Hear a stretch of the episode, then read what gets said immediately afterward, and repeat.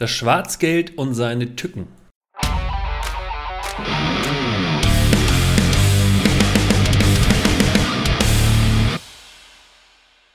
Beim Finanzamt heißt es, die meisten Prüfungen werden ausgelöst durch Ex-Mitarbeiter und Ex-Frauen.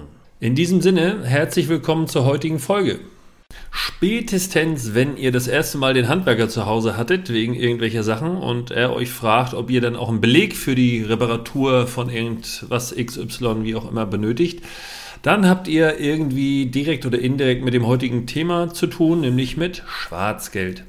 Und da es da wie immer mehr als eine Meinung gibt und äh, ihr als Unternehmer euch damit auf jeden Fall auseinandersetzen solltet und auch die die gesamte Thematik kritisch hinterfragen solltet, wird das heute ein Thema für den Podcast.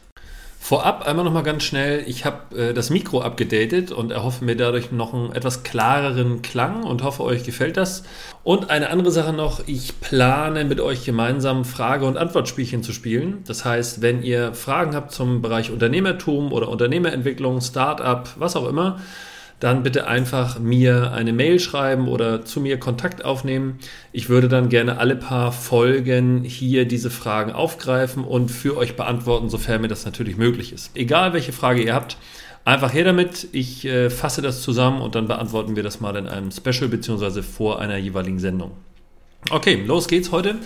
Thema ist äh, Schwarzgeld, ein, wie ich finde, total wichtiges Thema, weil viele Unternehmer irgendwann mal drüber nachdenken, weil sie meinen, dass sie viele und hohe Steuern zahlen in Deutschland und dass ja irgendwie jeder was schwarz macht, irgendwann auf die Idee kommen, ach, ich will auch was schwarz machen. Und je nachdem, wer oder welches Gewerk man dann so ausübt, kommt man sehr schnell dazu, Schwarzgeld auszugeben oder einzunehmen oder beides. Und da möchte ich heute mit euch mal drüber reden, denn so einfach ist die Sache nicht. Und ich möchte zumindest zwei, drei kritische Anmerkungen dazu ähm, bei euch lassen, auch wenn ich nicht der Papst bin. Das heißt, mir ist durchaus bewusst, dass äh, Schwarzgeld kursiert und dass der Bereich auch nicht unerheblich ist. Aber ich möchte vielleicht heute ein, zwei Denkanstöße geben, die links und rechts von dieser klassischen Einnahmen-Ausgabenseite liegen. Aber dazu gleich mehr. Wenn ihr diese Folge hört, dann dürfte das um den Jahreswechsel 2019-2020 sein. Ähm, das heißt, dass wir gerade wieder vom Finanzamt neue Richtlinien erlassen bekommen haben oder informell bekommen haben, die die Kassenführung betreffen. Ihr seid jetzt zum Beispiel unter anderem verpflichtet, wenn ihr ein Ladengeschäft habt, einem Kunden einen Beleg mitzugeben. Egal, ob er den haben möchte oder nicht, es hat ein Belegausdruck zu erfolgen. Warum will das Finanzamt das machen? Ganz klar, in dem Moment, wo die Frage nach dem Beleg gar nicht entsteht, muss der Beleg durch das Kassensystem gehen wenn ihr früher in einem Bereich tätig wart, wo gar kein Kassenbeleg nötig war, dann habt ihr oftmals gefragt, benötigen Sie einen Beleg? Der Kunde hat gesagt nein und ihr habt es vielleicht gar nicht in die Kasse eingetippt und damit war es de facto Schwarzgeld. Das soll jetzt verhindert werden durch diesen äh, automatischen Beleg. Ähm, zusätzlich sollen noch die Kassen äh, abgedatet werden, sodass die auch schwerer zu manipulieren äh, sein werden. Unterm Strich bleibt natürlich stehen, in dem Moment, wo ihr eine Leistung erbringt, ohne dass sie überhaupt in irgendeiner elektronischen Form erfasst wird, ist natürlich weiterhin die Einnahme von Schwarzgeld möglich. Völlig klar. Ich möchte das heute mal von zwei oder drei anderen Seiten beleuchten. Die, das Thema, wie man Schwarzgeld macht, das ist einfach nicht mein Thema, weil es A vom Gewerk abhängt und von der persönlichen Aufstellung des jeweiligen ähm, Kunden oder des jeweiligen Unternehmers.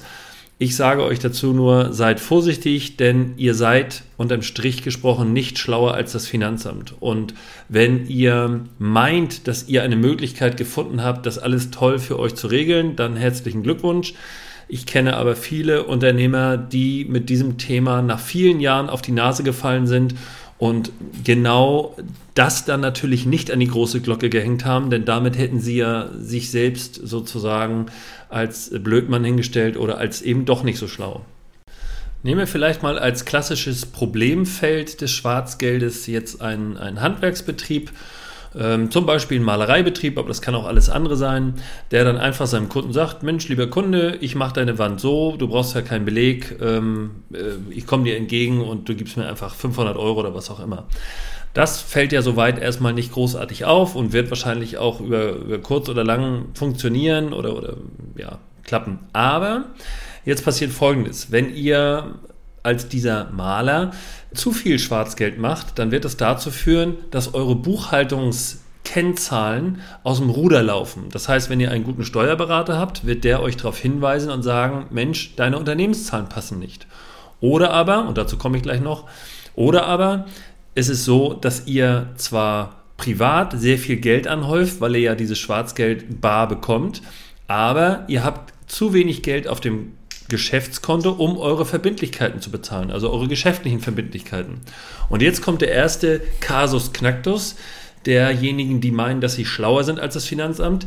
Die gehen nämlich hin und zahlen dieses erhaltene Bargeld von den Leuten, also das Schwarzgeld, in ihr oder auf ihr Geschäftskonto ein. Jetzt sagen einige, so blöd kann man doch nicht sein. Doch, das passiert relativ häufig. Und das führt natürlich dazu, dass bei einer Betriebsprüfung das Finanzamt erstmal fragt, woher kommt denn dieses Geld? Wieso landet da Geld auf einem Konto, wo es keine Rechnung für gibt? Und dann kommt die klassische Aussage, ja, das Geld habe ich von Oma erhalten. Dann wird man vielleicht vor zehn Jahren mit dieser Antwort noch durchgekommen sein. Heutzutage fragt das Finanzamt dann, okay, dann sprechen wir mal mit Oma. Und wenn dann nicht zu erkennen ist, dass Oma dieses Geld von ihrem Konto abgehoben hat, um es euch zu geben oder in irgendeiner Form dieses Geld bereitgestellt hat, dann wird auch da nachgefragt werden und gesagt werden, wie kann das denn sein? Woher stammt das denn? Und vor allem, ihr müsst immer dran denken, ihr gebt vielleicht eure Oma und euren Opa an, die aber nicht wirklich vermögend sind. Und wir reden meistens nicht über Werte von 5000 Euro, sondern wir werden, reden über Einzahlungswerte von im Laufe von vielleicht zwei, drei Jahren 20, 30, 40.000 Euro. Und die lassen sich dann spätestens mit Oma nicht mehr so einfach erklären. Oder mit irgendeinem, der einem irgendwie Geld geliehen hat oder was auch immer. Und vor allem, wenn ihr in der Situation seid, dass ihr als Selbstständiger der Alleinverdiener der Familie seid, dann könnt ihr auch nicht sagen, dass das das Geld eurer Ehefrau oder Freundin ist, die euch mal unterstützt hat. Wenn die kein eigenes Einkommen hat und euer Haushalt nur über das selbstständigen Einkommen verfügt, dann ist es unheimlich schwer, Privateinlagen, so sind sie nämlich in der Buchhaltung definiert, zu erklären. Und genau das ist auch das, was das Finanzamt prüft. Das heißt, wenn ihr eine sogenannte betriebswirtschaftliche Auswertung euch anguckt von eurem Unternehmen, dann ist dort erfasst, welche Werte als sogenannte Privateinlage gelten und welche als Privatentnahmen. Das heißt, wie viel Geld habt ihr ins Unternehmen reingelegt und rausgenommen. Und jetzt könnte man zum Beispiel auch erkennen, dass ihr vielleicht immer irgendwelche äh, privaten oder geschäftlichen Dinge von eurem Privatgeld bezahlt habt. Das heißt, aus dem privaten Portemonnaie. Das kann sukzessive jeden Tag 30, 20, 40 Euro sein, völlig egal. Über einen langen Zeitraum hinweg ist das eine Summe, die in ihrer Gesamtheit auffällt oder auffällig ist. Und dann kann ich euch aus Erfahrung sagen, gibt es viele Unternehmen, die haben betriebswirtschaftliche Auswertungen, in denen steht drin, zwischen Januar und Dezember 30.000 Euro entnommen und 25.000 Euro eingelegt. Und spätestens dann würde ein Finanzbeamter oder ein Prüfer fragen, wovon lebst du denn? Wenn wir beide Sachen gegeneinander aufwerten, steht da 30.000 entnommen, 25 reingelegt, bleibt eine Differenz von 5.000 Euro und davon wollt ihr alle eure Kosten persönlich, privat bestritten haben? Das kann nicht funktionieren.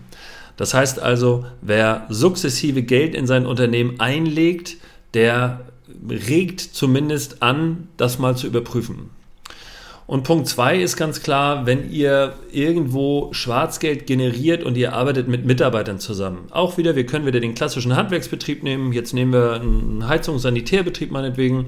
Und da sagt der Chef zu seinen Mitarbeitern hier, wenn der Kunde keine Kohle haben, äh, keinen Beleg haben will, dann nehmt ihr die Kohle so und das regeln wir dann irgendwie so.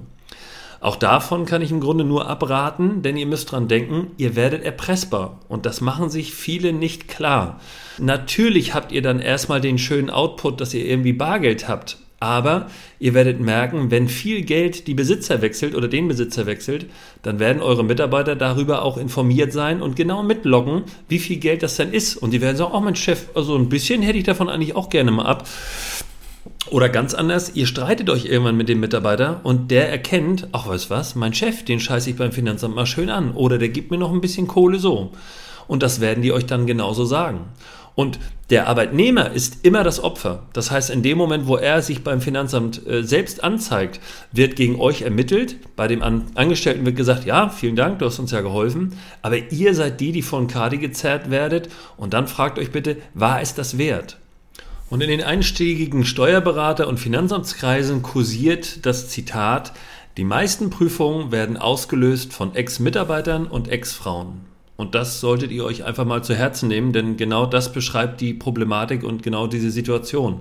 Was bringen euch denn 20.000, 30.000 Euro, die ihr über fünf Jahre vielleicht schwarz eingenommen habt, wenn euch danach der Mitarbeiter anscheißt und beim Finanzamt schriftlich zu Protokoll gibt, ja, ich gebe zu, ich habe Schwarzgeld für meinen Chef eingenommen und der ist ganz böse und ganz doof. Alleine um euch einen reinzuwirken. Es kann auch die Ex-Frau oder der Ex-Mann sein. Irgendwann bricht der Krug und spätestens dann macht das Thema Schwarzgeld keinen Sinn mehr. Und zu guter Letzt an der Stelle noch ein drittes Thema.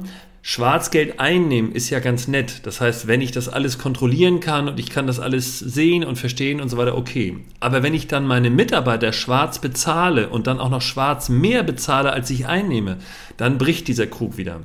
Wenn ihr euch auf diesen Weg des Schwarzgeldes begebt und eure Mitarbeiter haben euch sozusagen schon an der an der Hand, weil sie sagen, ihr Chef, ich brauche aber die, die 500 Euro, die du mir jeden Monat irgendwie so zuschusterst, dann habt ihr automatisch im Kopf eine unheimlich starke Rechnung, die ihr jeden Monat aufmachen müsst, weil es ja ein ständiges Geben und Nehmen ist. Denn wenn ihr auf der einen Seite Schwarzgeld ausbezahlt an die Mitarbeiter und auf der anderen Seite aber nur offizielle Gelder einnehmt, dann habt ihr ja sehr, sehr hohe Privatentnahmen oder habt sehr hohen Gehaltsbedarf, denn woher kommt das Geld? Es gibt ja keinen Beleg dazu. Wenn ihr Schwarzgeld nicht einnehmt, ihr gebt es aber an die Mitarbeiter raus, dann sind eure Unternehmenszahlen offiziell total gut, aber inoffiziell habt ihr kein Geld auf der hohen Kante und wenn man es genau nimmt, versteuert ihr das Geld sogar doppelt. Und das möchte ich ganz kurz mal erklären an einem Beispiel. Also ihr nehmt vielleicht 10.000 Euro im Monat offiziell ein und aufgrund eurer Kosten, die ihr noch habt, bleiben vielleicht 5.000 Euro übrig. In einem Monat bleiben 5.000 Euro übrig, die zu versteuern sind, macht in einem ganzen Jahr 60.000 Euro. Darauf ist die Steuerlast, sage ich jetzt mal pauschal, 12.000 Euro. Einfach nur eine Annahme, ist jetzt nicht wichtig.